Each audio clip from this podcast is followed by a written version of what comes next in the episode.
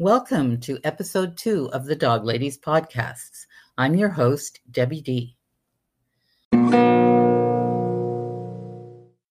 Many of you may be familiar with the 27 Club, a group of successful musicians who died at the young age of 27. But who was the first? How and where did it start? Come with me to the Mississippi Delta.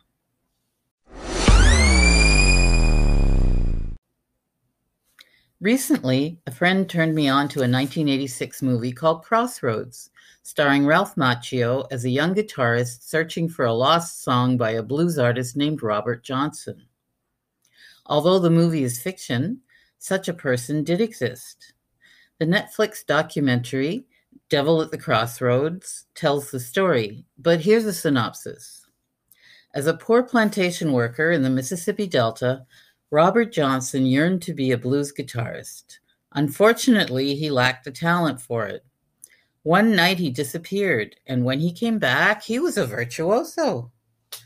According to legend, Robert was instructed to take his guitar to a crossroad at midnight. There, he was met by a large black man, yep, Satan in disguise, who took the guitar and tuned it. The devil played a few songs and then returned the guitar to Johnson, giving him mastery of the instrument. Here was a deal with the devil mirroring the legend of Faust. In exchange for his soul, Johnson was able to create the blues for which he became famous. Now, in folklore, nobody who sells their soul to the devil ever gets away scot free.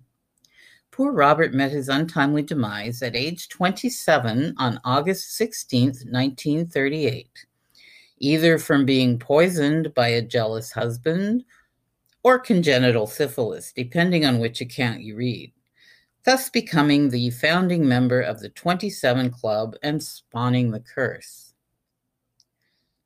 Ironically, to add fuel to the myth, he had recorded two songs the year before called Crossroad Blues and Me and the Devil Blues.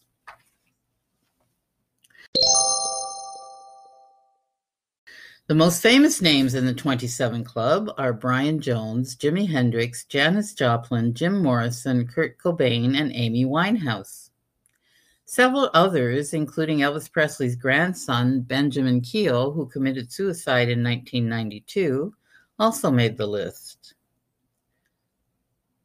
Speaking of Jimi Hendrix, Eric Burdon, a famous bluesman in his own right and former lead singer of The Animals, was a close friend.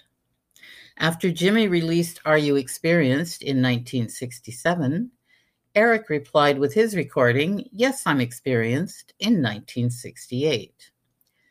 He was devastated by Jimi's death in 1970, calling it the end of the parade. Eric escaped the curse and was still performing until COVID hit, partly, to paraphrase something he said during a concert, due to his career not turning out as well as expected. Was that because he didn't sell out or make a deal with the devil? In 2013, Eric recorded a new album of mostly original songs called Till Your River Runs Dry. One of them, 27 Forever, pays homage to his friend Jimi and all the other members of the 27 Club. They were selling t shirts with the song's lyrics at the swag booth during the subsequent concert tour. Of course, you know I just had to get one.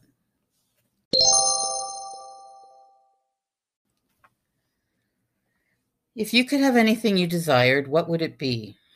Would you be willing to sacrifice something to get it? Do you believe in curses? Are you familiar with the 27 Club and do you have a favorite member? To access the videos and photos related to this podcast, visit thedogladysden.com and click on Podcasts Hot Off the Press from the top menu. There you'll find a link to the original article. Thanks for listening. Cheers.